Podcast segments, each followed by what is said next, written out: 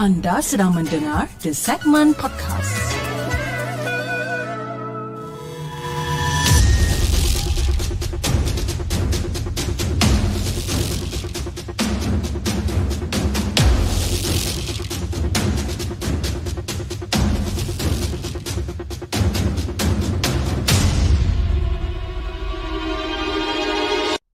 A'udzu billahi minasy syaithanir rajim.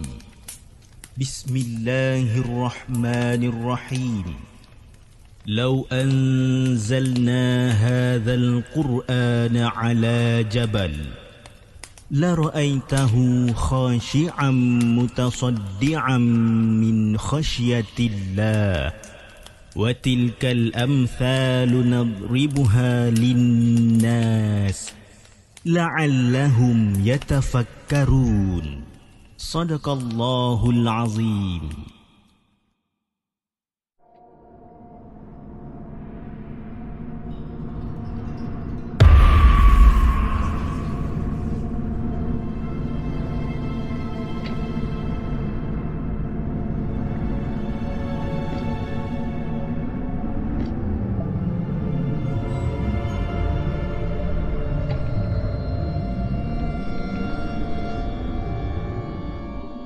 Hello guys, Assalamualaikum. Welcome back to The Segment. Apa khabar guys? Saya harap anda semua dalam keadaan sihat dan hari ini tiga belas hari bulan Februari bertemankan saya sekali lagi dalam satu lagi rancangan Markas Puaka di mana kita akan berkongsikan tentang kisah-kisah seram yang telah dikongsikan bersama The Segment dan juga yang mana kita ambil daripada blog-blog tempatan. Apa khabar guys? Saya harap anda semua dalam keadaan sihat. So, hari ini kita ada lebih kurang dalam uh, sekejap eh tujuh cerita yang kita nak ketengahkan pada malam ni. Tapi sebelum kita mulakan rancangan kita pada malam ni, saya ingin mengucapkan ribuan terima kasih kepada yang terawal pada hari ini, antaranya uh, daripada Faizal Ghazali selaku moderator untuk malam ni. Kita ada Arif Haikal Mir, kita ada Aina, Kak Aina selaku moderator, kita ada Rizwan Muhammad, Abang Burhad, Es Syakirin, Zen Gamers, uh, Cik Ira, Devil Esport, Muhammad Hazid, Ahmad Dinos, Kak Kak Sabaria, kita ada uh, Maya Artika Uthman, kita ada Lil Devil lapan tujuh dua selaku moderator juga, dan di saluran TikTok kita ada Melissa, Rekadif, Dila Zainal, Abelong, Queen Nana, Arsam, oh sorry, Aisam, Aisam,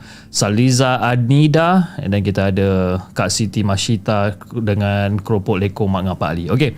Malam ni tujuh cerita yang kita nak ketengahkan dan uh, jom kita mulakan dengan kisah kita yang pertama.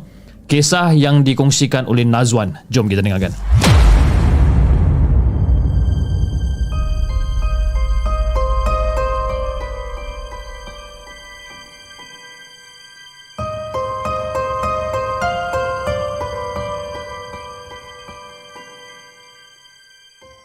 Adakah anda telah bersedia untuk mendengar kisah seram yang akan disampaikan oleh hos anda dalam Markas Puaka? Assalamualaikum kepada Hafiz dan juga kepada semua penonton Markas Puaka. Waalaikumsalam warahmatullahi. Nama aku Nazwan dan aku kini bersama-sama dengan isteri menguruskan perniagaan arwah mertua aku. Dan ini kisah aku semasa bekerja di sebuah firma antarabangsa yang beroperasi di Johor, iaitu negeri asalku dan tempat aku bermastautin sekarang.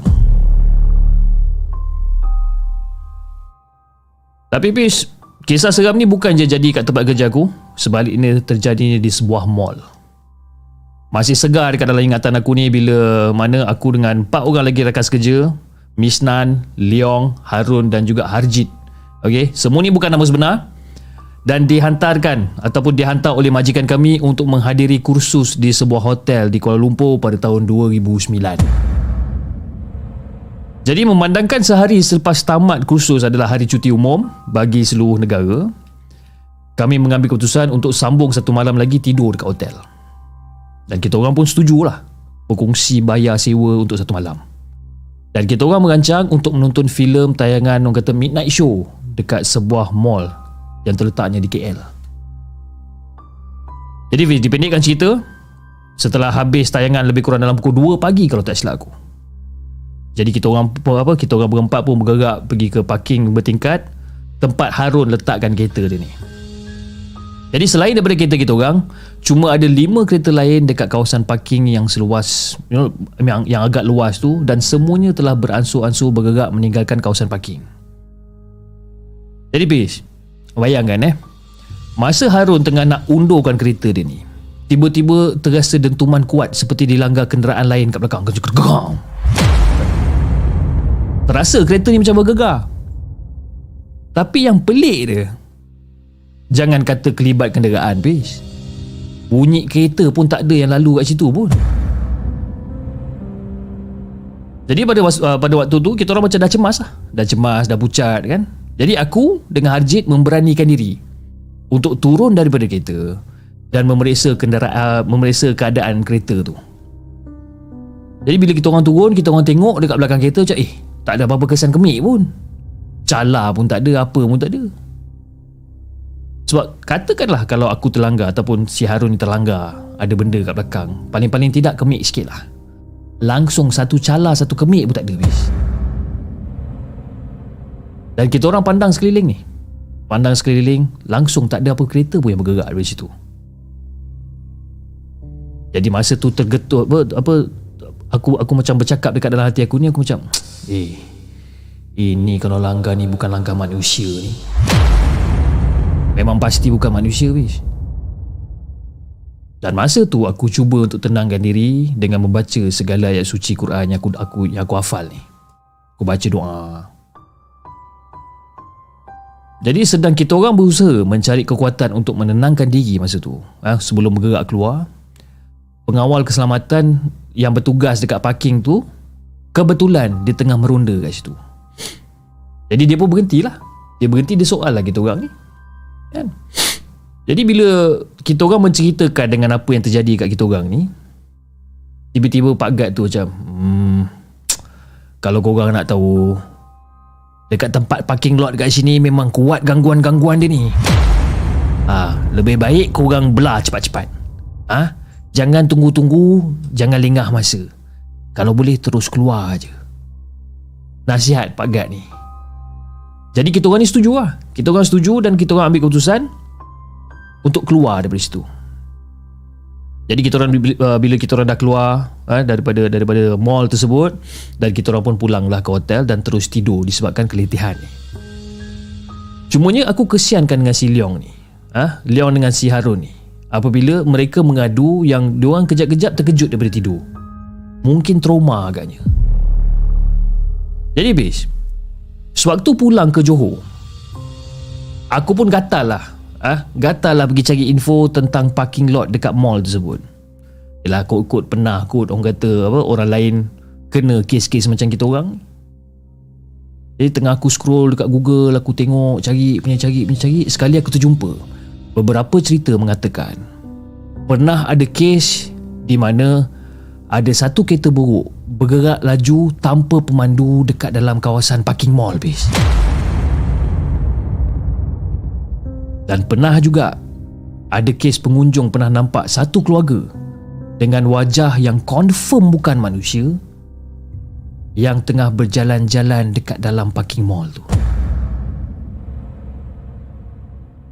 Dan selain daripada itu, Pak Gad, eh, tak pasti sama ada orang sama ataupun tidak, dekat dalam artikel tu ada satu Pak Gad pernah share cerita tentang nampak budak perempuan bertinggik tanpa kepala dekat mesin bayaran autopay tu. Ha. mall mana, korang carilah sendiri. Jadi itulah kisah yang aku nak kongsikan dengan Hafiz dengan uh, dan juga semua penonton The Segment. Assalamualaikum.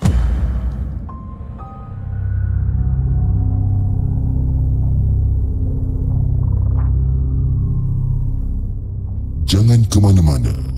Kami akan kembali selepas ini dengan lebih banyak kisah seram.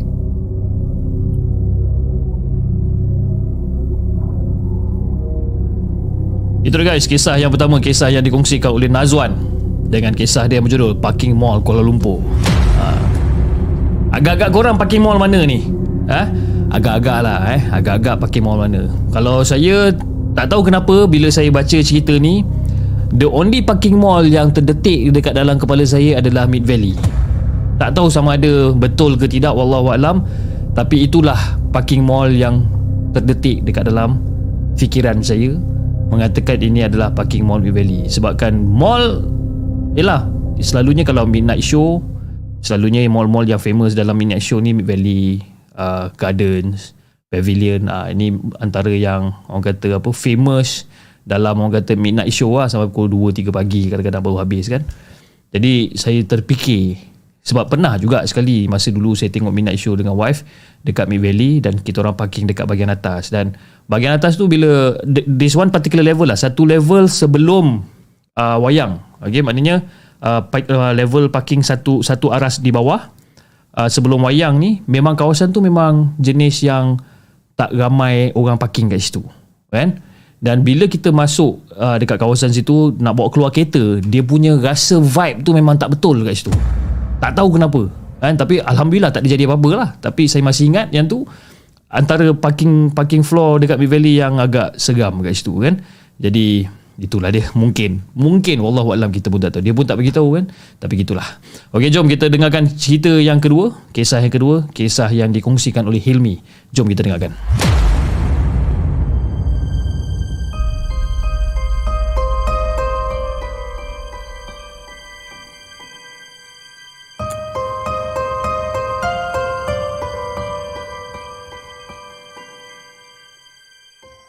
Adakah anda telah bersedia untuk mendengar kisah seram yang akan disampaikan oleh hos anda dalam Markas Puaka? Ha, Kak Saliza Anida dia kata, serentak dengan Chief sebut Mid Valley kan. Dia selalunya orang cakap great mind thinks alike. Ah ha, dia gitu kan. Gitu. Okey, assalamualaikum semua. Waalaikumsalam warahmatullahi. Okey, kisah ini berlaku pada tahun dua ribu empat. Semasa aku berusia, aku dah enam tahun dekat dalam perkhidmatan uh, di dalam kerajaan ataupun berkhidmat di dalam kerajaan. Jadi aku dengan rakan-rakan seberjabat ada tugas penting untuk tempoh minggu yang memerlukan kami berada di pejabat sampai lewat malam. Tempoh seminggu lebih kurang.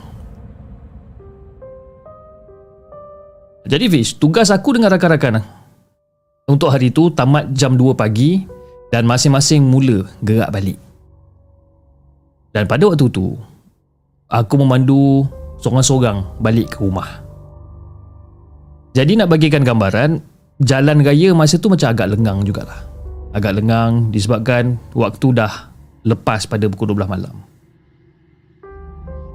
Jadi Fiz, semasa aku lalu dekat kawasan sekolah menengah tempat aku belajar dulu, ha? Rumah yang aku duduki masa aku uh, masa tu tak sampai tiga ratus meter dekat belakang dia lah. Okey. Masa aku lalu dekat kawasan sekolah menengah tu, aku nampak ada kelibat seorang apek ni berdiri sendirian di tepi pagar sekolah berkenaan. Seorang-seorang aku nampak apek ni dekat tepi pagar sekolah. Aku rasa pelik pula lah, cik. Eh, apa hal apek ni buat kat sini malam-malam buta ni? Kan, tengok jam dah pukul dua belas lebih nak kat satu pagi. Ha? Takkanlah ada orang berjalan-jalan nak keluar ambil angin pula tengah-tengah pagi buta ni. Orang tua, sorang-sorang pula tu. Jadi bis, bila semakin lama kereta aku mendekati apek ni, aku perasan muka apek ni, muka dia pucat tau. Muka dia pucat bagaikan mayat. Dan wajah dia tu tak adalah orang kata nampak macam hantu dalam dalam gambar ke, dalam lukisan ke, filem seram ke, tidak. Tapi tapi muka apek ni memang cukup-cukup menakutkan bis. Jadi bila aku nampak Apek ni, aku macam, ish, apa hal pula orang tua ni cakap kan. Dengan bulu tengkuk aku semua dah habis meremang dah. Dan masa tu aku dah dapat agak lah, ini confirm bukan manusia ni. Dan aku perasan juga cara Apek ni berpakaian. Dia berpakaian seolah-olah macam pakaian era sembilan belas empat puluhan. Jadi bila aku nampak Apek ni, aku rasa macam ada benda tak kena ni, aku cakap. Aku terus pecut Terus pecut kereta aku ke rumah. Bila dah sampai rumah, aku dah buka gate segala macam ni. Aku duduk sekejap dekat dalam porch ni, ha? Baca doa apa-apa yang perlu sebelum aku bagi salam nak masuk ke dalam rumah. Jadi Pis, seminggu kemudian, jiran dekat depan rumah aku ni bagi tahu yang dia ternampak Apek yang sama berjalan dengan perlahan dekat depan rumah dia. Masa tu member apa jiran depan uh, depan rumah aku ni tengah duduk bersantai dekat anjung tingkat rumah dia ni. Dia nampak Apek ni duduk berjalan sorang-sorang kat depan rumah dia. Jadi jiran depan aku ni dia macam rasa pelik dan dia nak tegur si Apek ni. Tapi sebelum dia tegur, dia tengok jam je. Eh, ini dah dua pagi. Takkan aku nak tegur pula kan? Kang salah tegur Naya habis. Dan jiran aku pun, dia memang confident.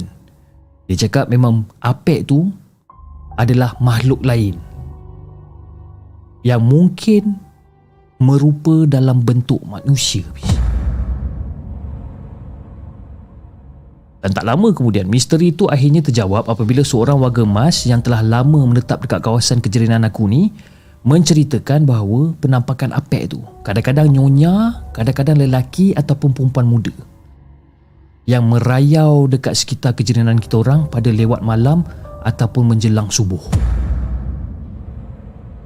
Dan sebenarnya hal ni dia berkait rapat dengan sejarah kawasan kejiranan kita orang ni yang semasa Perang Dunia Kedua merupakan tempat tentera Jepun mengumpulkan sebilangan penduduk bangsa Cina untuk dibunuh beramai-ramai kerana disyaki menentang Jepun.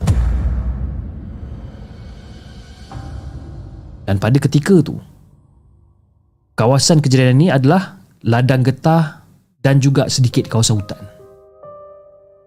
Malah kata dia, salah sebuah kawasan lapang terdekat adalah lokasi kubur besar, tempat tentera Jepun menanam mayat, uh, mayat-mayat mangsa kekejaman diorang ni.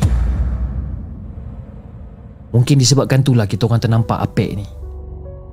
Aku nampak Apek, jiran depan nampak Apek, orang lain nampak benda lain, tapi semuanya berbangsa Cina. Jadi itulah kisah yang aku dah kongsikan dengan Hafiz dan juga semua penonton Markas Puaka. Assalamualaikum.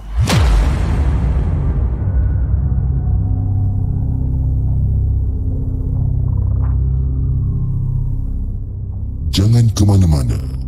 Kami akan kembali selepas ini dengan lebih banyak kisah seram.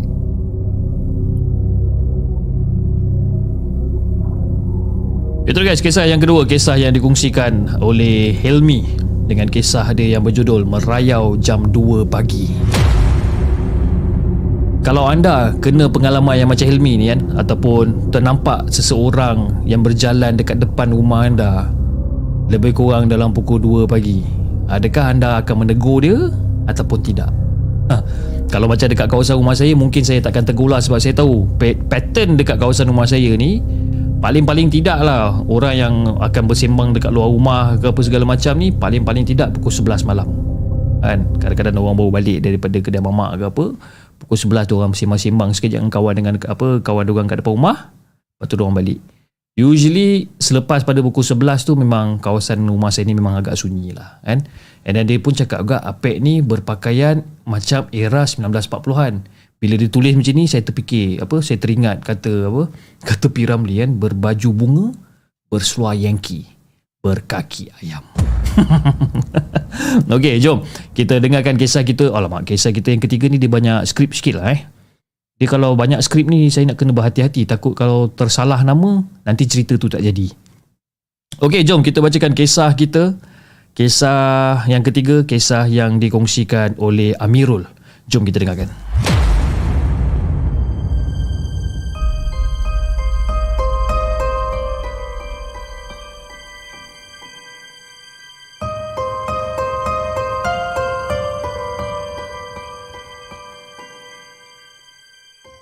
Adakah anda telah bersedia untuk mendengar kisah seram yang akan disampaikan oleh hos anda dalam Markas Puaka? Assalamualaikum, salam sejahtera saya ucapkan kepada Hafiz dan juga para pendengar di segmen di malam yang suram ni. Malam yang suram ni. Saya ni sebenarnya pelajar tingkatan empat di M R S M Kuantan. Dan pada bulan tujuh tahun lepas, maktab ada bagi cuti pulang selama empat hari tiga malam. Tapi kita orang ni tak diwajibkan balik lah. Dan masa tu tinggal beberapa pelajar form lima dan lapan orang form empat lebih kurang. Dan kesemuanya tinggal dekat aras satu, kecuali saya yang tinggal dekat aras dua ataupun tingkat dua. Jadi Fiz, pada hari yang pertama, gangguan bermula pada sebelah petang selepas kami pulang ke blok asrama setelah kita orang tamat beriadah. Nak dijadikan cerita, selepas selesai mandi, saya pun bersiap lah masa tu nak pergi ke surau untuk solat jemaah. Tapi bis, sewaktu saya dekat dalam bilik mandi tu, saya terdengar ada orang masuk ke dalam bilik air dan terus ke cubicle sebelah saya masa tu. Dengarlah dia buka pintu, boom, dengar. Okey lah, tak kisahlah. Jadi lepas dah mandi apa semua ni, saya pun keluarlah daripada bilik mandi dan terus, you know, menuju ke bilik, meninggalkan budak yang tengah mandi ni. Jadi dah siap-siap salin baju apa semua, saya pun turunlah ke bawah dengan geng-geng lain dekat tingkat satu. Dan masa dekat tingkat satu tu, tiba-tiba saya macam, eh alamak, aku terlupa ambil power bank ah. Esok teman aku jap pergi ambil power bank aku, boleh tak? Jadi si Usop masa tu temanlah saya naik balik ke atas. Dan masa nak turun balik, ha, lepas dah ambil power bank ni, ternyata budak yang tengah mandi tu masih lagi berada dekat dalam cubicle tersebut sambil mandi. Memang dengar bunyi air dia ni, bunyi shower ni memang dengar. Jadi masa tu macam okey lah, tak adalah rasa pelik sangat kan, macam okey lah. Kita orang pun turunlah ke bawah. Jadi lepas kita orang sampai dekat surau, kita orang pun melepaklah sekejap sementara nak tunggu azan dekat pondok akaf ni. Dan kita orang terdengar bunyi derapan kaki datangnya daripada tepi, Fiz. Kruk, kruk, kruk. Dengar bunyi ni. Jadi kita orang pun toleh.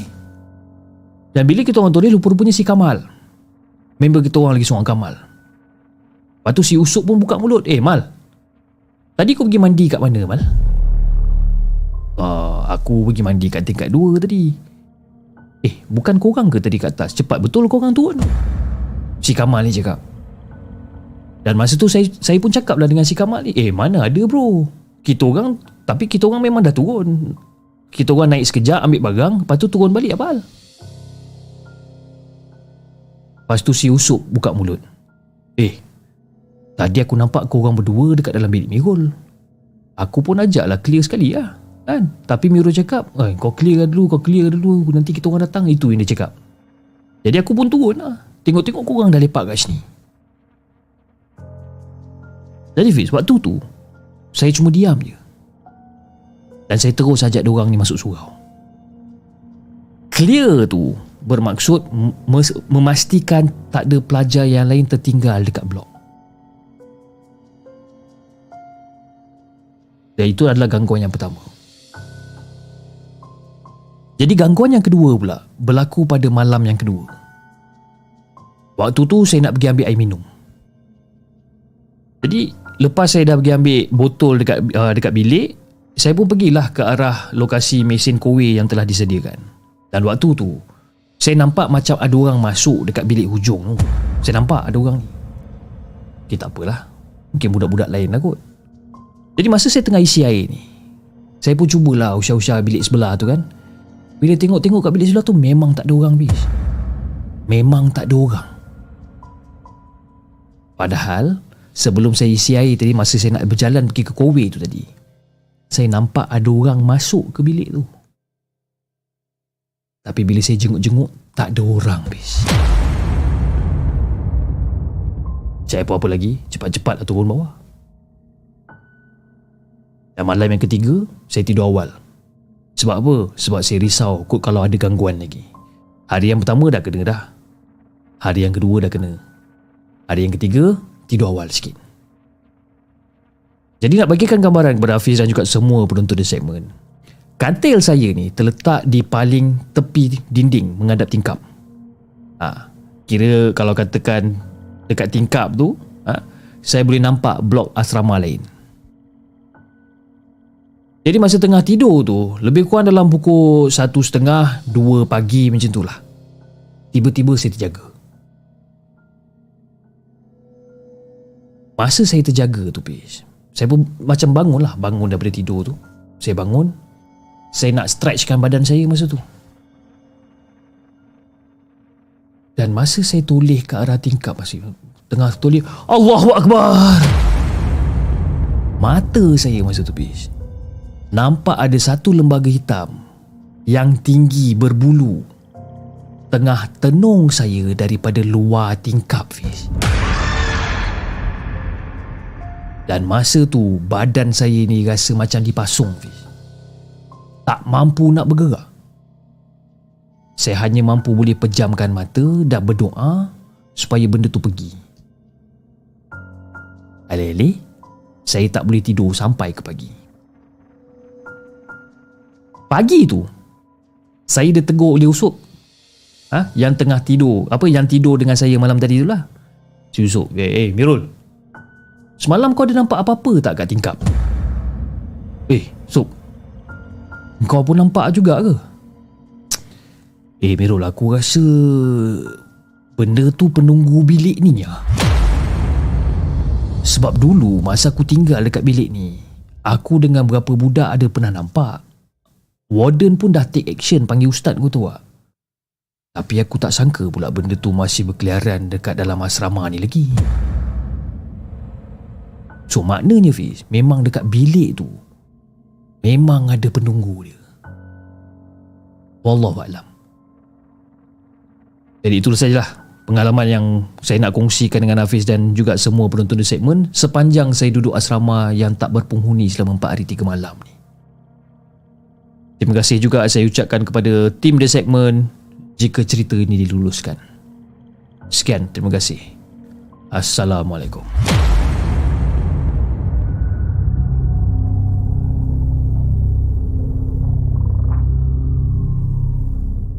Jangan ke mana-mana. Kami akan kembali selepas ini dengan lebih banyak kisah seram. Itu dia kisah yang ketiga, kisah yang dikongsikan oleh Amirul dengan kisah dia yang berjudul Asrama M R S M Kuantan. Ha, yang mana yang pernah belajar dekat sana, mungkin anda boleh bayangkanlah kot kan kawasan, sebab saya pun tak tahu kawasan M R S M Kuantan ni macam mana. Tapi saya pasti ada di ada di kalangan anda yang pernah apa pernah orang kata belajar di sana, mesti anda boleh bayangkan tempat tu lah kan. Okey, kita ada daripada Sunny J. Terima kasih uh, Sunny J di atas satu sumbangan besar yang telah anda berikan. Okey, saya tak nak baca uh, pada di akhir rancangan sebabkan saya takut nanti kukuk kalau awak tertidur kan. Jadi dia kata, "Salam Cip, hari ni birthday anak abang." Dia kata Ezah Az, Az apa kejap. "Hari ni birthday anak abang Ezah Azrina." Okey. Happy birthday. Uh, selamat hari jadi kepada Ezah Azrina. Okey. Dan uh, saya mewakili tim di segmen uh, mengucapkan selamat hari jadi dan uh, moga dipanjangkan umur, dimurahkan rezeki dan sentiasa dalam lindungan Allah Subhanahu Wa Taala. InsyaAllah. Dia kata mohon doakan moga sentiasa dalam rahmatnya, sihat serta dimurahkan rezeki bersama. Amin. Sentiasa amin, amin, amin. Terima kasih Abang Sunny J di atas sumbangan yang telah abang berikan. Okey, jom kita bacakan kisah yang keempat, kisah yang dikongsikan oleh R C H. Oh kau, R C H nama dia. Apakah maksud R C H ni? Ratu Cantik uh, Holland ke? Ratu Cantik Holland. Okey, jom kita dengarkan kisah daripada R C H.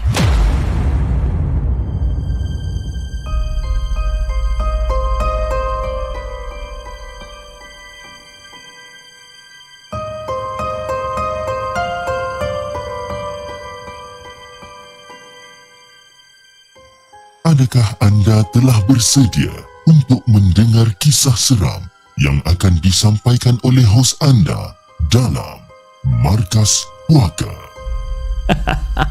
Di saluran TikTok kan, Melissa dia kata, "Cip, please sponsor kita semua pergi massage tangan eh." Uh, dia kena massage tangan sebab diorang tap-tap love dekat Markas Puaka punya punya TikTok tu banyak sangat agaknya sampai bengkak jari mungkin. Assalamualaikum. Waalaikumsalam warahmatullahi.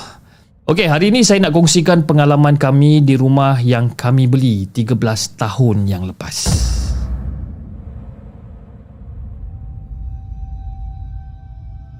Jadi Fih, rumah ni, rumah yang saya dan suami beli ni adalah rumah second hand.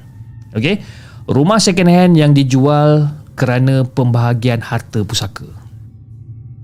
Sehinggalah tahun dua ribu lima belas kami berpindah masuk setelah abang ipar uh, setelah abang ipar ketiga berkahwin, dan kami rasa, you know, lebih baiklah kita orang pindah, kan? Jadi masa kita orang pindah tu mula-mula memang tak ada apa-apa. Sehinggalah anak ketiga saya demam, dan setiap kali demam dia akan meracau-racau dan dia juga akan ketakutan. Kadang-kadang keadaan dia ni macam terketar-ketar badan dia ni, sambil-sambil memeluk saya masa tu. Jadi ketika awal-awal kita orang duduk kat rumah tu, semua perabot yang dibeli tak dipasang lagi. ha, Katil ke, sofa ke, almari, semua tak pasang lagi. Dan kita orang sekeluarga ni tidur dekat ruang tamu beralaskan tilam nipis. Jadi nak dijadikan cerita, petang tu anak ketiga saya demam secara tiba-tiba, dan semasa tu dia baru berusia dalam lima tahun. Dan malam tu demam dia tu makin lama makin teruk, kan? Dan saya dapat rasakan bahang badan dia tu bila dia peluk saya. Memang rasa panas lain macam ni. Jadi Fiz, kita, ketika dia tengah nyenyak tidur ni, tiba-tiba dia bangun sambil-sambil menjerit, menangis dan peluk saya masa tu. Dan masa dia menangis dan memeluk saya masa tu, tangan dia ni ataupun jari dia ni menunjukkan ke arah ruang tengah tempat kami susun perabot-perabot yang belum buka tu. Dia menuding jari ke arah tu. Dan kebetulan pula ruang tamu tempat kita orang tidur tu berdepan dengan ruangan tengah tu.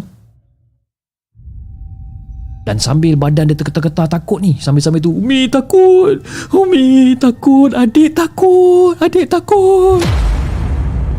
Jadi saya pun peluk kuat-kuat. Shh, dah, dah, dah, dah, dah, dah, dah. Peluk dia kuat-kuat, sambil-sambil pujukkan dia untuk dia bertenang. Dan dia membalas tau pelukan saya ni. Dia peluk saya makin kuat, seolah-olah dia tak nak lepaskan saya ni. Dan saya panggil nama dia ni, panggil nama dia. Dan dia masih lagi berteriak ketakutan ni. Dan tangan dia ni tak lepas daripada menuding ke arah bucu alang rumah tu.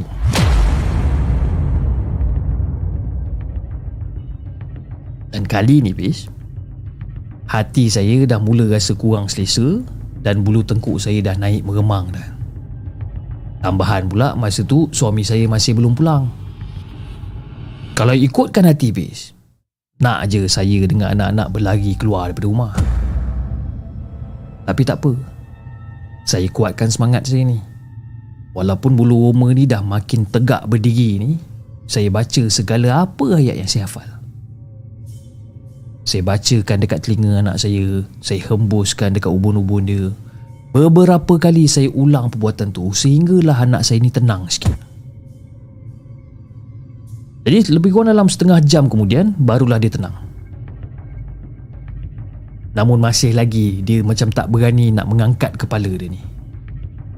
Dan saya bisik kat telinga dia, "Adik, shh, shh, shh. Adik, shh, shh, shh. Adik nampak apa tadi, adik?" Dan dia pun berceritalah apa benda yang dia nampak. Sebenarnya apa benda yang dia nampak semasa dia tidur, dia ternampak seekor kucing hitam yang besar sedang merenung ke arahnya daripada sudut alang tersebut. Dan bila dia buka mata, tiba-tiba kucing tu turun daripada sudut tu dan berjalan ke arah dia sambil-sambil menyeringai nampakkan taring dia yang panjang. Jadi bila dia teriak memanggil nama saya ni, lembaga kucing tu semakin menghampiri dia dengan mata dia yang merah menyala. Jadi bila dia cerita macam ni, makin rasa takutlah saya ni. Dan mujurlah eh, setelah dikurniakan tiga orang anak ni, sifat penakut saya ni makin lama makin kurang. Kalau dulu masa anak seorang, boleh dikatakan sayalah yang kata paling penakut ni. Ah, mungkin kalau kalau katakan benda ni jadi pada waktu tu, waktu saya anak seorang ni, mungkin dah lintang pukang saya lagi keluar rumah. Mungkin. Tapi alhamdulillah, sekarang sifat penakut tu makin lama makin hilang. Dan saya sebagai ibu, saya harus juga melawan perasaan takut tu kalau ianya tiba-tiba hadir dekat dalam diri saya nanti. Sebab apa? Kalau katalah saya lemah, anak-anak pun mestilah lagi lemah, betul tak? Jadi pernah sekali tu, ada seorang kawan Cina datang rumah saya. Dan kawan saya sendiri pun cakap, dia kata dia dapat rasakan ada satu aura gelap. Satu aura gelap yang berada dekat ruangan tu dan menyarankan saya sentiasa pastikan ruang tu cerah dan jangan selalu membiarkan ruang rumah saya tu gelap. Sebab dia kata ada sesuatu benda yang keras dekat situ. Dan benda tu menguatkan lagi firasat saya yang ruang tengah rumah saya ni ada penunggu dia. Jadi itulah kisah yang saya ingin kongsikan dengan Hafiz dan juga semua penonton Markas Puaka. Assalamualaikum.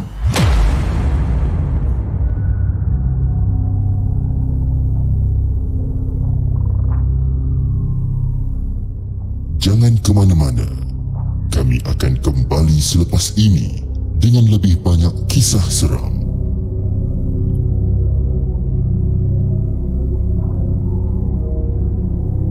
Itu guys, kisah yang keempat, kisah yang dikongsikan oleh R C H Ratu Cantik Holland dengan rumahnya yang berjudul Rumah Baru Bahagian Yang Pertama. Oh, dia ada bahagian pertama eh. Dia nak jadi macam syaitan jalang agaknya eh. Cakap pasal syaitan jalang. Okey, pada anda macam mana? Dah tengok ke episod yang keenam? Ah, okey, alhamdulillah, seperti yang saya janjikan, episod yang keenam kita akan release pada bulan Februari. Sebelum akhir bulan tu kita dah release. Dan saya dah kotakan janji saya untuk releasekan episod yang keenam. Jadi ada jugalah komen-komen yang katakan, "Oi, tak puas lah Cip nak dengarkan, nak tunggu episod apa episod tujuh uh, untuk keluarkan episod tujuh dengan lebih awal dan sebagainya." Dan ada juga yang komen mengatakan, "Oh, kalau nak tunggu episod tujuh ni kira uh, macam apa dia kata eh?" Kira macam lama lah dia kata, macam berkicap lah nak tunggu lama kan. Tak ada, dia tak lama nak tunggu, paling-paling tidak berlumut je lah. Episod tujuh kita akan cuba, ah, dia kata sampai mereput dia kata kan. Ah, mereput tu tidak kan, dia tak mereput tapi mungkin berlumut kata orang. Ah, berlumut tu okey, kalau dah reput tu susah kan, dia biar berlumut. Jadi kalau bila berlumut tu, bila kita cuci dia okey kan, kalau dah mereput nak cuci lagi hancur jadi dia kan. Ah, tapi tak apa kan. Kita uh, episod keenam kita dah settle. Kita ada tujuh, lapan, sembilan. Kita ada lagi tiga episod untuk syaitan jalang. Okey. Uh, nak saya combine ke? tiga, tiga, enam, tujuh, lapan, tujuh, lapan, sembilan dalam satu one go? No. Kan? Kita keluarkan satu per satu. Alright? Jadi orang kata kita keep the best for last lah. Eh? Okey? Alright, jom kita dengarkan kisah kita yang kelima. Kisah yang dikongsikan oleh Shikin. Jom kita dengarkan.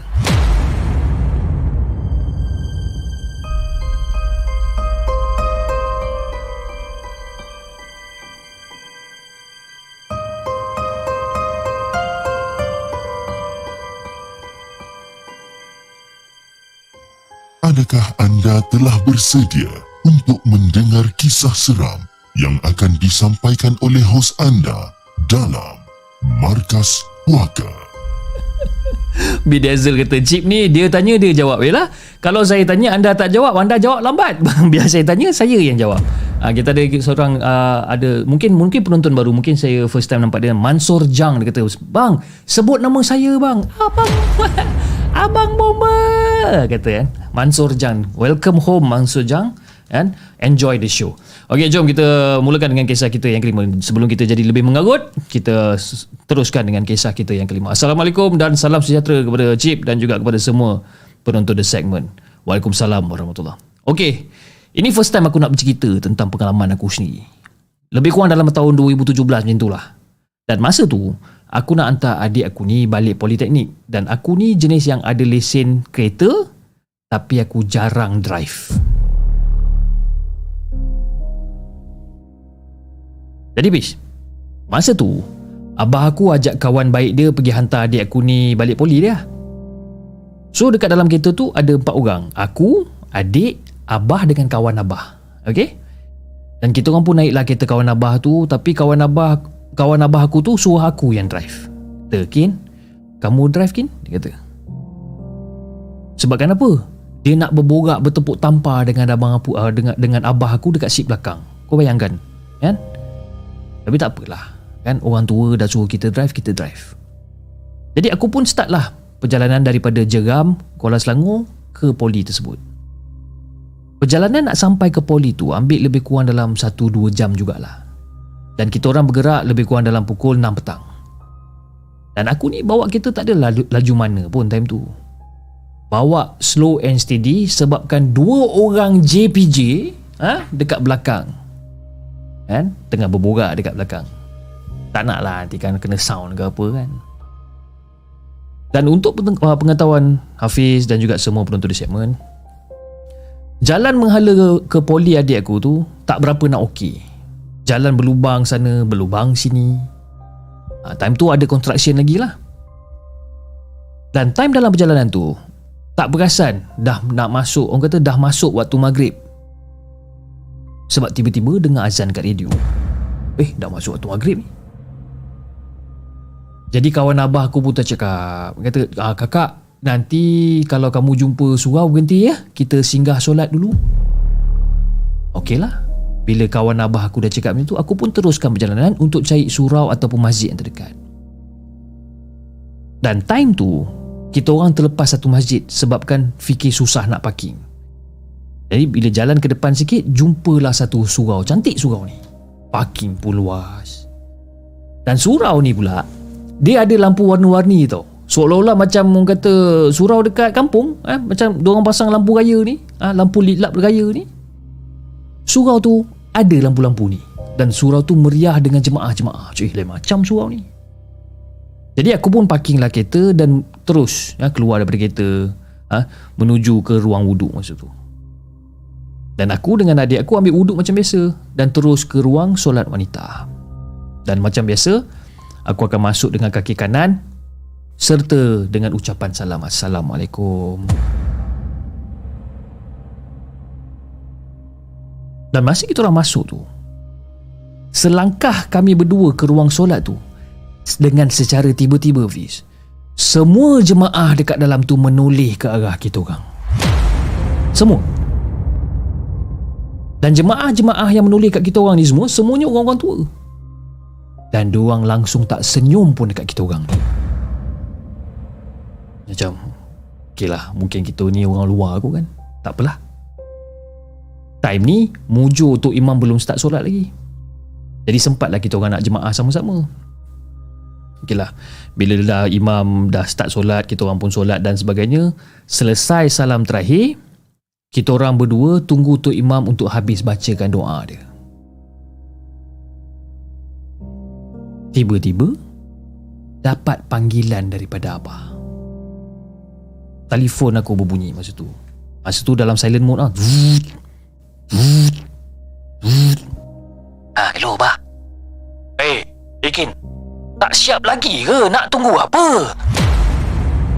Ah, abah. Ingatkan nak tunggu sampai habis baca doa. Eh, dah dah dah, dah. cepat cepat cepat cepat. Orang dah lambat dah ni.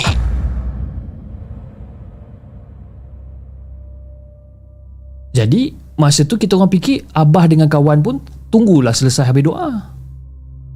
Jadi bila lepas kita orang dapat call tu, terus cepat-cepat keluar daripada ruang solat tu. Dan kita orang sambunglah perjalanan seperti biasa sampai ke Poli. Nah, masa tu Fik, jalan nak pergi ke poli rumah aku tu, uh, poli adik aku tu jauh ke dalam. Tapi Alhamdulillah lah tak ada apa-apa yang jadi time tu. Yang peliknya, time balik. Masa time balik tu, tiba-tiba kawan abah aku kata, "Kakak, cantik kan surau tadi tu?" "Haa, uncle, cantik surau tadi tu kan? Tak pernah nampak surau cantik macam tu. Ha, kejap lagi kan kita nak lalu situ balik kan? Ha, kali ni kau cuba bawa slow-slow sikit." Aku pun macam, ah, okey lah, sebab kita orang nak tengok lah surau yang cantik ni. Jadi bila sampai je dekat area tu, aku pun drive slow-slow kat situ, nak tengok surau tadi tu. Dan masa aku bawa kereta, aku macam, "Hei, mana surau ni? Uncle, abah, mana surau ni bah?" Dan masa tu, kawan abah aku tu buka mulut, dia kata, "Hmm, dah mungkin terlepas kot. Tak apalah, next time je lah kalau kita lalu kita singgah lagi." Jadi Fiz, setiap kali kena hantar adik aku balik poli, kita orang mesti cari surau tu. Sampai sanggup hantar dia waktu siang sebab nak cari sump- uh, nak cari surau tu. Tapi yang pelik dia Fiz, sampai sekarang, sampai sekarang eh, kita orang tak jumpa surau tu. Dan sampai sekarang jugalah menjadi tanda tanya, mana gaibnya surau tu. Itulah kisah yang aku dah kongsikan dengan Hafiz dan juga semua penonton The Segment. Assalamualaikum.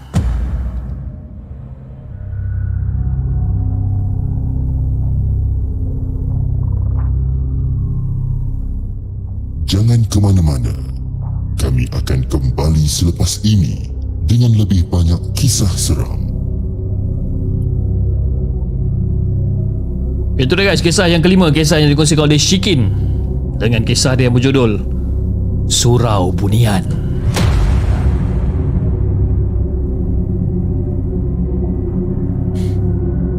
Ada lagi satu uh, sahabat kita dekat saluran uh, YouTube, Uh, Malaysian ex Singaporean, dia kata, "Hang tak pernah sebut lagi nama aku Jip." Kata marah betul dia. Try mention sekali tengok. Aku doakan semoga Jip dan viewers dimurahkan rezeki. Ha, dia mula-mula dia marah tu. Marah. "Hang tak pernah sebut lagi nama aku Jip. Cuba try mention sekali tengok." Aku doakan semoga Jip dan viewer dimurahkan rezeki. Ha, nampak dia daripada marah dia turun. Terima kasih Malaysian ex Singaporean kerana sudi untuk uh, Uh, hadir di rancangan Markas Puaka, dan uh, terima kasih atas doa daripada anda. Terima kasih. Okey, jom kita bacakan kisah kita yang keenam. Kisah yang dihantarkan Faizal kata, "Marah dulu, uh, marah dulu peluk baru ucap terima kasih." Betul lah tu.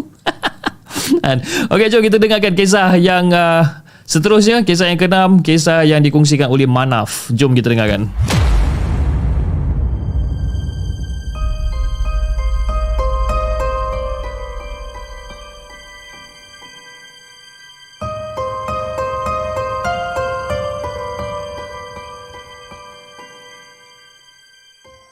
Adakah anda telah bersedia untuk mendengar kisah seram yang akan disampaikan oleh hos anda dalam Markas Puaka?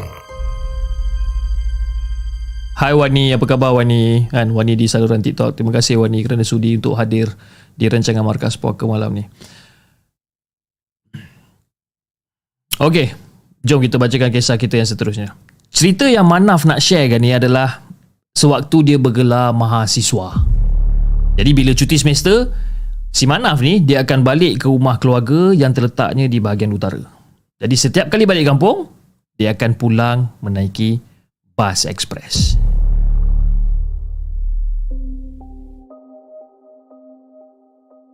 Tapi bis, kejadian yang menimpa dia pada hari tu semasa dia pulang menaiki kereta api pada waktu malam. Dan kebetulan waktu balik tu, kawan-kawan Manaf ada dalam bilik sekali, iaitu Ijam dan juga Jan. Kereta api bertolak lewat petang daripada Kuala Lumpur. Ha? Tidur jaga, tidur jaga. Rupa-rupanya baru perasan yang hari dah hampir tengah malam bila kereta api bertolak meninggalkan stesen Ipoh. Jadi si Manam dengan Ijam ni, eh Manam dengan Ijam pula. Manap dengan Ijam. Astaghfirullahalazim. Si Manap dengan Ijam bangun nak pergi ke kantin, tapau sedikit benda nak kunyah dan juga nak minum lah. Eh, lepak dekat pintu sambil-sambil layan isokok. Jadi memang kena lah Pish. Ha? Bila tengah layan isokok ni dengan kena angin malam dia, walaupun bunyi bising roda kereta api ni, ataupun uh, membuatkan bunyi cengkerik malam tak kedengaran ni, memang seronok diorang dua ni berbual sambil-sambil duduk isak okok kat tepi tingkap ni. Isak layan diorang. Jadi Fish, sewaktu kereta api sedang lalu dekat satu selekor dalam keadaan perlahan, mereka berdua ni, si Manap dengan Ijam ni, diorang ternampak seakan kelibat manusia besar dan tinggi berada dekat dalam semak. Dia nampak diorang ni. Dan seperti apa yang Manaf gambarkan, paras rupa kelibat tu memang pucat, berdiri tegak dan menghadap ke arah kereta api. Dan masa tu si Manap dengan si Ijam tak ada cerita banyak, terus tutup pintu. Ha? Terus tutup pintu dan kembali ke kerusi masing-masing. Jadi si Manap ni tengah cuba untuk lelapkan mata dia. Ha? Cuba melupakan apa benda yang dia dengan si Ijam ni nampak. Tapi malangnya, dia tak berjaya. Dia tak berjaya. Ha? Sambil membuka mata, dia hembuskan nafas sambil pandang ke arah tingkap masa tu. Dia cuba tidur ni. Hai.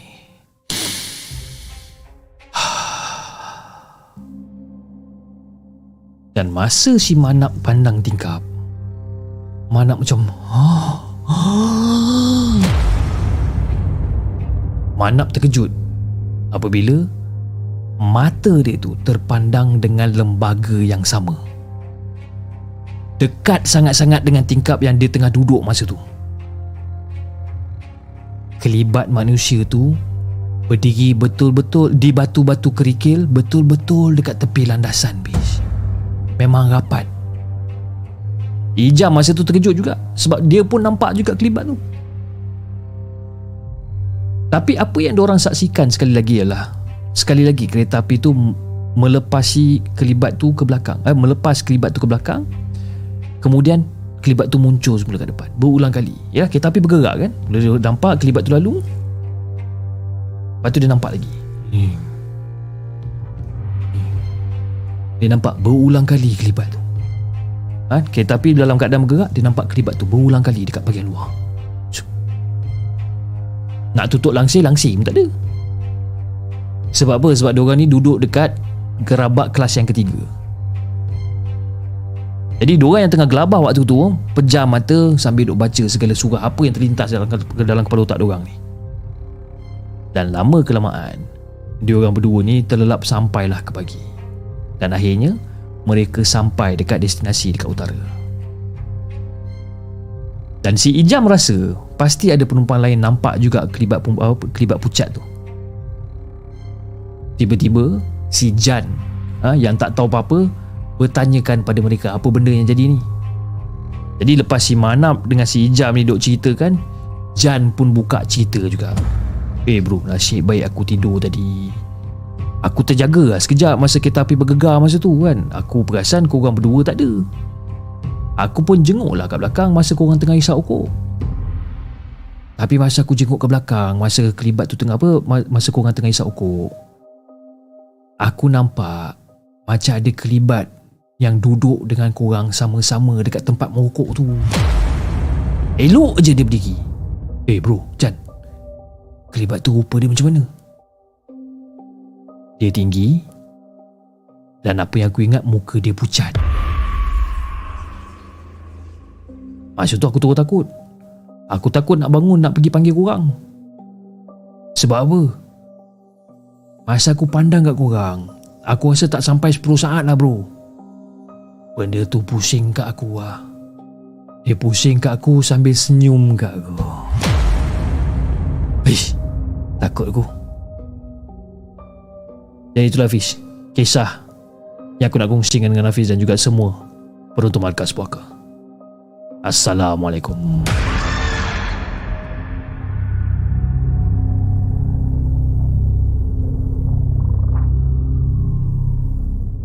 Jangan ke mana-mana. Kami kami akan kembali selepas ini dengan lebih banyak kisah seram. Itu guys, kisah yang keenam, kisah yang dikongsikan oleh Manap dengan kisah dia tepi landasan. Manam dan Ijab.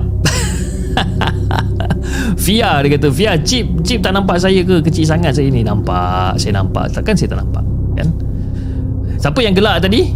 Ha? Bila saya sebut Manam dan Ijab, ha, siapa yang gelak dosa.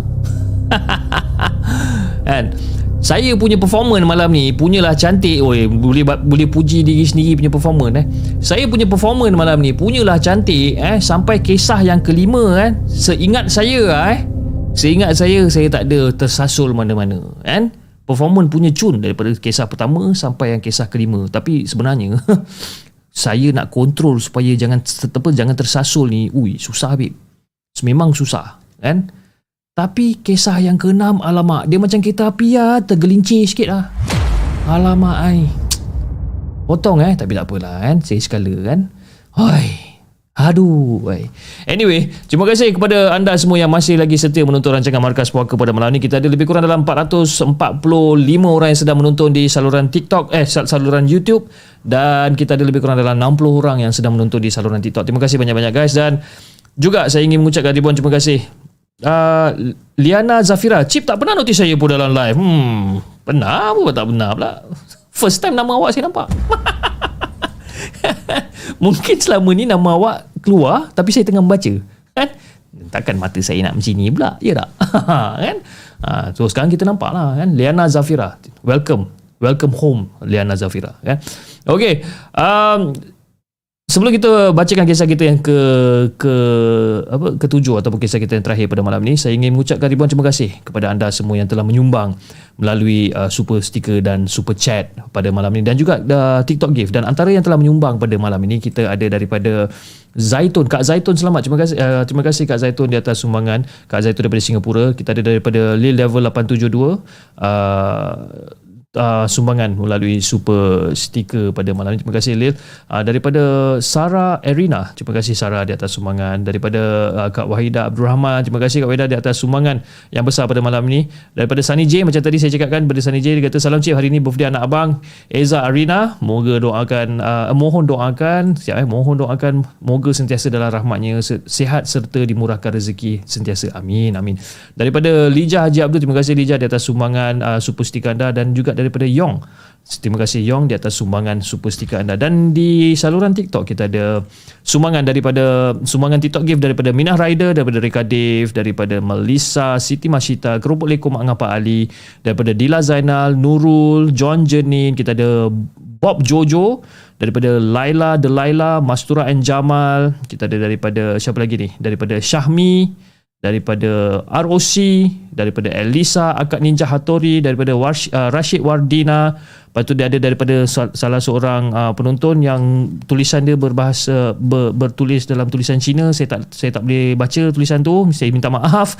Okey, daripada siapa lagi, daripada Salam Hafiz, daripada nafikashop.my, daripada Amir, uh, ya itu. Dan juga daripada Muhammad Amin bin Ruslan. Terima kasih di atas sumbangan super stiker anda pada malam ni. Okay, alright, jom kita bacakan kisah kita yang terakhir. Kisah kita, Bro Hafiz kalau tak tersasul memang tak sah kan. Aiman apa Aiman G W, Bro Hafiz kalau tak tersasul memang tak sah. Saya pun tak tahulah kenapa. Mungkin itu adalah habit saya ataupun kelemahan saya lah kan. Bila saya cakap terlalu laju ataupun terlalu perlahan, dia akan terkehil sikit lidah ni eh. Okay, jom kita bacakan kisah kita yang terakhir pada malam ni. Ah, ini kisah yang agak susah mungkin saya nak sampaikan sebab dia adalah daripada tentera agaknya. Okey. Kisah yang dihantar ataupun yang ditulis oleh staf Sarjan Bersara. Okey, jom kita dengarkan.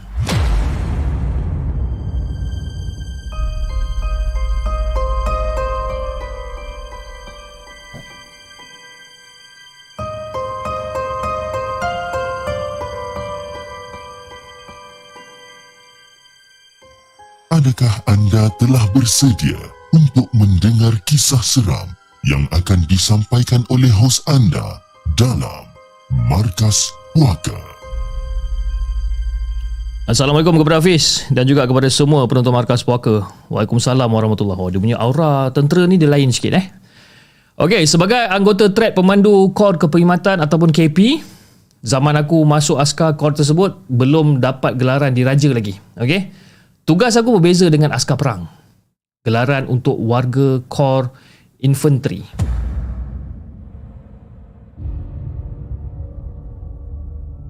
Jadi diorang ni masuk hutan, keluar hutan, naik bukit, turun bukit cari komunis.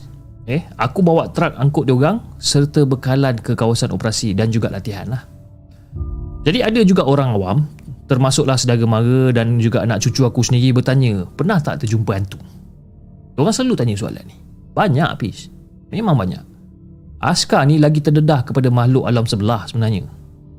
Lebih-lebih lagi, askar infanteri yang banyak masuk hutan, dan kami askar bantuan khidmat yang perlu berada di barisan hadapan untuk urusan logistik diorang ni.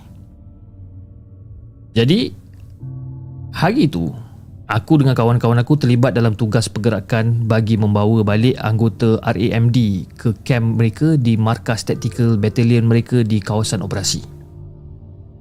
Ramai tak ramai lah Pis, lebih kurang dalam dua truk juga lah. Sebuah Land Rover yang membawa ketua pelatun bergerak bersama juga. Jadi kita orang tinggalkan markas taktikal berkenaan agak lewat kerana beberapa perkara yang tak dapat dielakkan. Jadi perjalanan yang kami tempuh ni agak lama jugalah, sebab jarak kem yang jauh dari kawasan gerakan.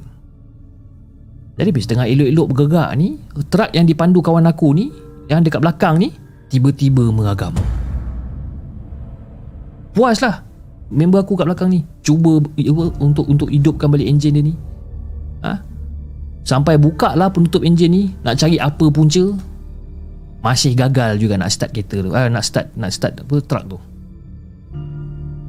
Jadi pada waktu tu Lieutenant Murad, okey, bukan nama sebenar, Lieutenant Murad ah ha, daripada R A M D yang ada bersama pada pada waktu tu turut bantu cari apa masalah enjin truk ni tadi.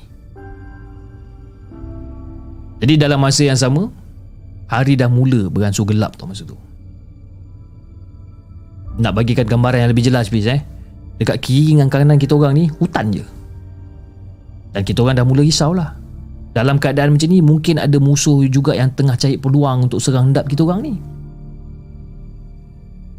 Jadi masa tu kita orang bertanya macam, "Tuan, macam mana tuan?" Dia geleng kepala. Kena panggil, kita kena panggil camp juga ni. Dia cakap macam tu, kita kena panggil camp juga ni.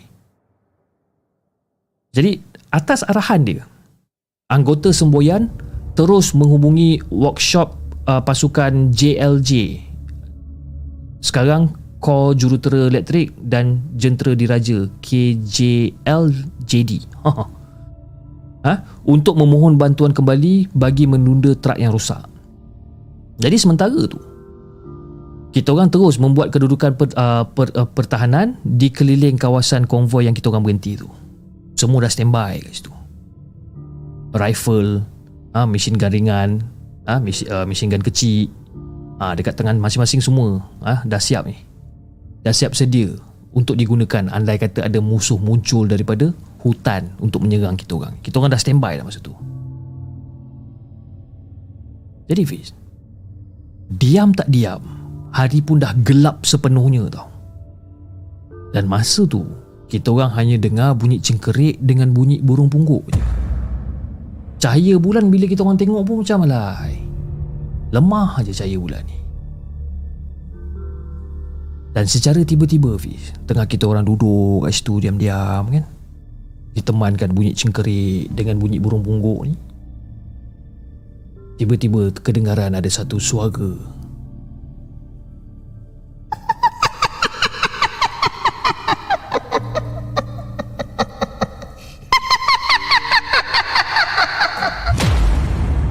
Suara yang datang daripada arah kanan kita orang ni.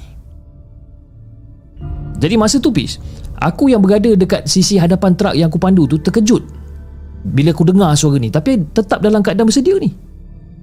Aku terasa macam ada benda tengah terbang laju berulang-alik di atas kedudukan kita orang ni. Aku rasa benda tu duk terbang ulang-alik, ulang-alik. Dan pada waktu tu Fiz, apa yang aku cuba buat, aku cuba beranikan diri untuk pandang ke atas. Jadi bila aku pandang ke atas, aku ternampak ada satu susuk tubuh berbalut kain putih yang comot dengan kesan tanah dan juga lumpur, tengah terbang. Sekejap terbang tinggi, sekejap terbang rendah, sekejap terbang tinggi, sekejap terbang rendah. Rambut panjang dan wajah dia memang sangat-sangat mengerikan, Fiz. Tapi yang pelik dia, pada waktu tu aku rasa lebih marah berbanding takut. Sebab aku risau dalam keadaan tu mungkin ada pengganas komunis di sekitar hutan berdekatan jalan dan mengambil peluang daripada kehadiran si LANGSUIR tu. Tambahan pula masa tu perut tengah lapar. Ha, orang tengah lapar jangan main-main, Pis. Kalau bukan disebabkan truk kawan aku ni tersadai rosak, ha, memang kita orang dah tengah makan malam dekat apa dekat rumah. Ha? Masak camp sekarang ni. Rumah masak camp. Jadi sila akhir bulan aku tembak juga tu ni, dalam hati aku cakap kan. Jadi bis, dengan tak semena-mena kedengaran satu suara. Kedengaran satu suara jerkahan yang keras di arah belakang konvoi kita orang ni.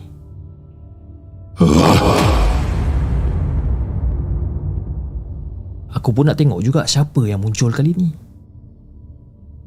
Tapi aku batalkan niat aku sebab aku tak nak kedudukan aku ni ataupun kedudukan pertahanan aku ni lompong. Jadi Fiz, keutamaan kami adalah memastikan kenderaan kami dilindungi hingga selesai tugas penarikan keluar. Itu tugas kita orang. Jadi apa yang aku dengar seterusnya? Apa yang aku dengar seterusnya adalah hilaian singkat yang bertukar menjadi teriakan marah sebelum, sebelum berulang dengan hilai dan bertukar pula kepada teriakan kesakitan yang amat nyaring membingitkan telinga. Banyak kali aku dengar malam tu, Miss.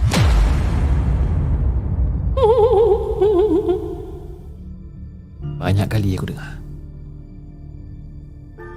Dan tak lama lepas tu, kedengaran deruman enjin truk menandakan kembali uh, menandakan kembali kembali pulih dan tugas persiapan untuk menunda dilakukan dengan kami masih mengambil kedudukan pertahanan masa tu. Jadi setelah selesai semuanya, kita orang pun bergegas pulang ke kamp. Jadi Fiz, aku masa tu ambil peluang untuk bertanya cerita selanjutnya kepada salah seorang rifleman yang menaiki truk yang dipandu kawan aku tadi. Dan kata dia, semasa LANGSUIR tadi tengah terge- asyik tergebang keliling apa keliling kedudukan kita orang ni, secara tiba-tiba muncul seorang lelaki tua dengan sebatang tongkat beberapa kaki di bahagian belakang truk yang tengah rosak tu. Dan lelaki tu mengangkat tongkat dia. Dan LANGSUIR tu segera menuju ke arah dia seolah-olah nak serang lelaki tua tu. Dan lelaki tua tu mengacukan tongkat dia, menyebabkan benda tu tercampak ke belakang. Dan LANGSUIR tu tetap lagi menyerang dengan lebih laju, tapi disambut pula dengan libasan tongkat yang padu oleh lelaki tua tu.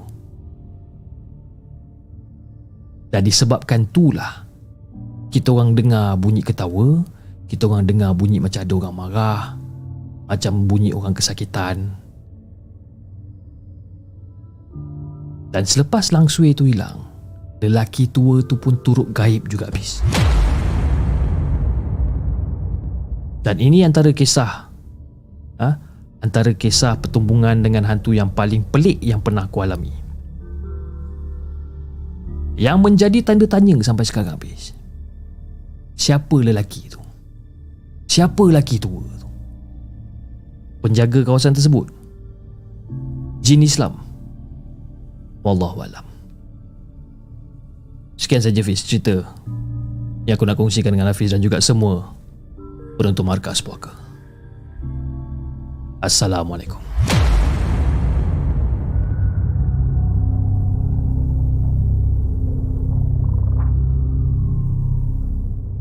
Jangan ke mana-mana.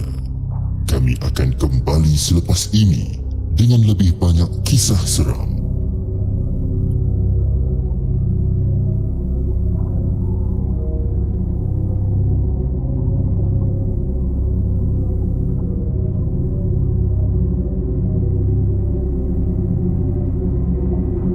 Okey guys, itu dia kisah yang terakhir pada malam ni, kisah yang dikongsikan oleh staf sarjan bersara dengan kisah dia berjudul Pertemuan Pelik Dalam Hutan. Aa, tapi itulah macam saya cakapkan pada minggu lepas eh, kalau saya terima cerita daripada apa? Daripada you know, pesara-pesara askar ni kan. Dia punya penulisan tu memang agak tricky nak baca sebabkan you know, apa yang saya perasan, kalau katakan uh, uh, apa uh, askar-askar yang menghantar cerita dan sebagainya, diorang mesti akan sebut nama-nama nama-nama apa nama-nama panggilan ni lah, rifleman, uh, uh, apa korps perkhidmatan, apa korps infantry, uh, benda-benda yang tak biasa saya nampak, tak biasa saya jumpa ni. Uh, at some certain time dia akan macam, apa benda ni, macam mana aku nak sebut ni, platoon ke platoon ke, uh, macam mana kan, uh, dia dia jadi dia jadi dia jadi biul sikit kan, tapi saya cuba ha, untuk sebut ataupun cerita dengan dengan dengan orang kata dengan dengan eloklah eh. Okey, uh, sekejap eh. Hmm okey. Ah okey okey okey okey. Okey okey okey okey. Faham faham faham faham okey. Uh, okey alright alright. Okey. Saya cuba untuk carikan lagi satu cerita untuk malam ni sekejap eh. Bagi saya sedikit masa ha, untuk saya carikan satu cerita sekejap eh. Saya cuba carikan. Banyak cerita banyak panjang eh. Bila cerita panjang-panjang ni takut tersesat tau. Dia sesat tu masalah eh. Okey kejap. Saya cuba untuk cari satu. Okey kejap eh.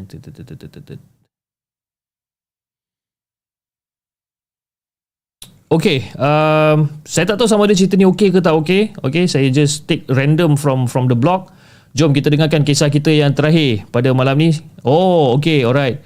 Abang Casey cuti hari ni. Okay, okay. Saya sebagai anak didik beliau dan apa orang kata merangkap, orang kata orang kata uh, apa apa merangkap pula dah. Saya ni sebagai anak didik beliau dan juga yang cuba untuk you know backup dia lah eh, backup dia kan, sebab dia pun off malam ni kan, mungkin disebabkan dia penat sebabkan dia ada shooting petang tadi. Uh, shooting dia agak panjang juga, dia bersama dengan Fizao.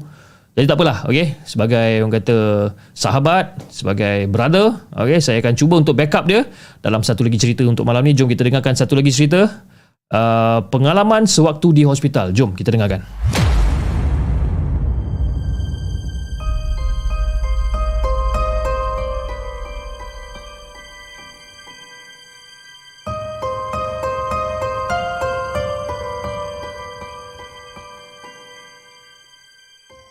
Adakah anda telah bersedia untuk mendengar kisah seram yang akan disampaikan oleh hos anda dalam Markas Puaka? Okey. Jika ada sesiapa di antara kita ataupun ahli keluarga kita yang ditakdirkan nanti ditahan di ward hospital, sebelum keluar daripada hospital, bacalah ayat maksurah ataupun ayat kursi. Lalu kita hembuskan ke kiri, ke kanan, depan dan belakang sebelum kita balik ke rumah. Amalkan benda ni. Kita tak tahu apa benda yang ikut kita balik eh. Kita tak tahu apa benda yang ikut kita balik. Tapi apa yang pasti, yang menjadi mangsa adalah anak-anak kita. Jadi aku nak kongsikan pengalaman sewaktu berada dekat hospital. Ini dari dari kaca mata seseorang yang sepet mata dia. Okey. Bila aku memasuki ward hospital, mata aku yang sepet ni, eh, mata aku yang sepet ni pasti akan memati sekeliling atas dan bawah sebab terlalu banyak makhluk-makhluk yang tak dapat dilihat dengan mata kasar. Aku bukan bukanlah bertujuan nak menakutkan sesiapa, tapi itulah pengalaman si mata sepet ni. Jadi ini kisah yang pertama. Aku masuk ke ward kelas tiga, hospital besar, dot dot dot. Dan bila aku tengok ke atas siling masa tu, begitu banyak makhluk yang merayap. Ada yang mata bulat, ada yang mata panjang, Ada yang telinga panjang, ada muka yang mengerikan bagai semua ni. Dan mereka ni, bila aku tengok ke bahagian siling ni, mereka ni seakan-akan menanti saat untuk terjun ke bawah habis. Jadi dekat hujung pula, ha, di hujung pula aku melihat seorang lelaki berjalan memegang kepala dia sendiri. Berjalan memegang kepala dia sendiri. Darah memancut-mancut keluar daripada tengkuk dia ni. Dan jururawat dan doktor aku tengok diorang macam biasa je. Diorang jalankan tanggungjawab diorang ni. Diorang tak nampak pun benda-benda ni.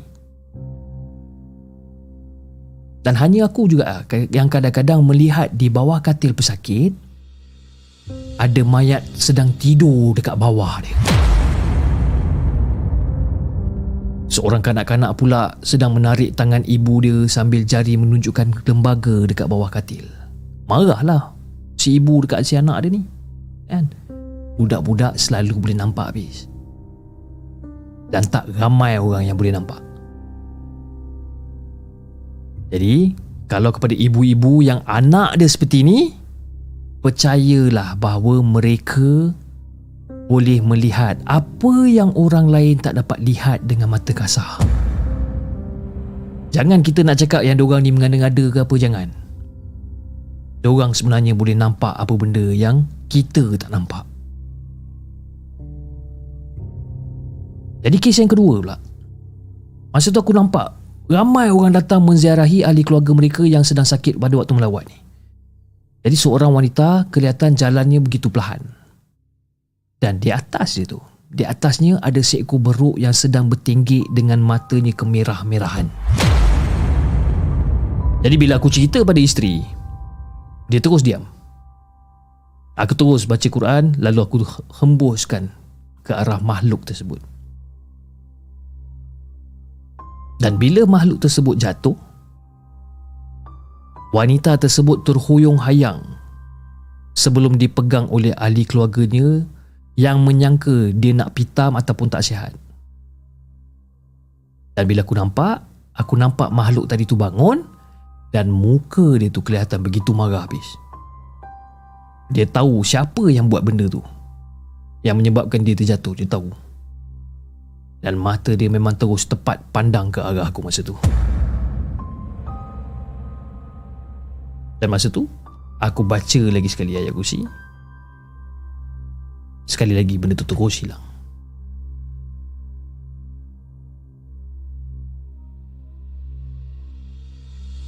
Jadi itu yang kes yang kedua.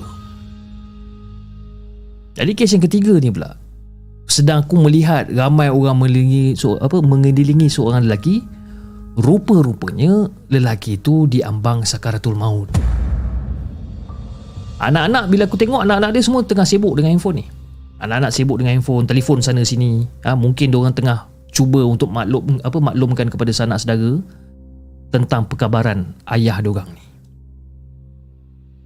Dan pada waktu tu please, yang paling sibuk ialah makhluk yang telinga panjang, tanduk panjang yang sedang mengganggu lelaki tersebut. Saat ni, ha? Saat ni kita harus bisikkan kalimat La ilaha illallah kepada dia. Kalau kita nampak sesiapa dalam keadaan macam ni, kita bisikkan kalimat La ilaha illallah kat telinga dia. Kita ajar kalimat tu. Bukan kita tengok dan lepas tu kita cakap kat ayah, oh ayah mengucap, ayah mengucap, ayah jangan. Ha? La ilaha illallah. Pedulikan handphone. Ha? Bisikkan dekat telinga dia La ilaha illallah. Saat tu mata dia hanya memandang ke atas je. Sebenarnya dia diganggu sebenarnya. Jadi kalau kita sayang ayah, ibu kita ketika mereka hampir apa ketika saat mereka hampir sampai, tak kisahlah sama ada anak-anak lelaki ataupun perempuan, ajar kepada ibu bapa kita ni. Itu tanda kasih kita kat orang ni. Jangan kita duduk tengok, duduk menangis, jangan. Kita ajar benda ni. Kadang-kadang habis kalau aku ziarah, aku akan nasihatkan dan ajar juga anak-anak tentang kalimah ni, biar mereka akhiri dengan penyudah yang baik, penyudahan yang baik. Dan kisah yang keempat ni, pernah aku masuk bilik mayat untuk meminta surat kematian ibu. Aku melihat ada beberapa makhluk sedang berdiri dekat depan peti mayat ni. Cuma aku tak pasti adakah peti itu kepunyaan diorang. Mereka berpakaian seperti biasa, nampak macam manusia. Tapi ada juga yang berwajah hodoh, ha? Dengan muka yang pecah, lidah yang terjeli keluar dan sebagainya. Pernah aku nampak benda-benda macam ni. Jadi itulah kisah yang aku nak kongsikan dengan anda semua. Sekian. Assalamualaikum.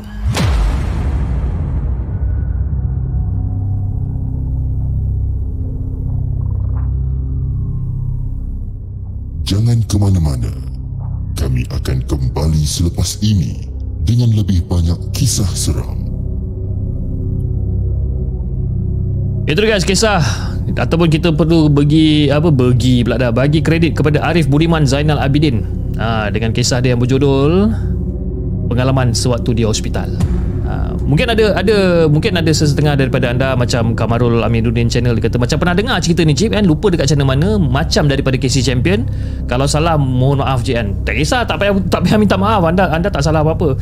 Sebab kan uh, selalunya kalau macam dapatnya request untuk untuk kita menceritakan lagi kisah seram kan, saya akan buka je blog blog-blog mana-mana dan saya saya main ambil je saya main ambil dan saya terus itu saya, saya tak ada buat filtering dan sebagainya. Jadi mungkin cerita tu mungkin dah pernah dibacakan dan saya yang patut minta maaf sebenarnya saya yang patut minta maaf sebab mungkin cerita ni telah dibacakan oleh seseorang ataupun oleh sesiapa saja, tapi yalah saya baca dengan cara saya sendiri, mungkin jalan cerita tu mungkin mungkin apa berbeza sedikit lah daripada orang lain kan, tapi saya minta maaf kalau katakan cerita ni pernah dibaca ataupun pernah dengar. Okey.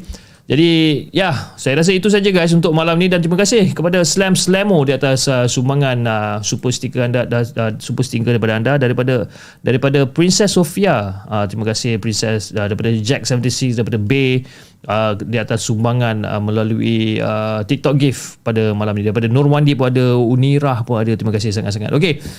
Most probably kita akan uh, extra time di saluran TikTok tapi di saluran YouTube uh, saluran YouTube saluran YouTube, ya Allah, nak cakap TikTok dan YouTube jadi tutube. Di saluran YouTube. Okey, kita call it the day for today dan insyaAllah kita akan jumpa lagi di uh, pada pada malam esok jam sepuluh tiga puluh malam dengan lebih banyak kisah-kisah seram yang kita nak ketengahkan. Okey. Jadi di saluran TikTok kalau kita nak extra time anda boleh tunggu sebentar. Okey, kita tamatkan sal, uh, salur, apa siaran di saluran YouTube dulu. Okey, jadi anda di saluran YouTube jangan lupa like, share dan subscribe channel The Segment. Dan insyaAllah kita akan jumpa lagi on next coming episode. Assalamualaikum.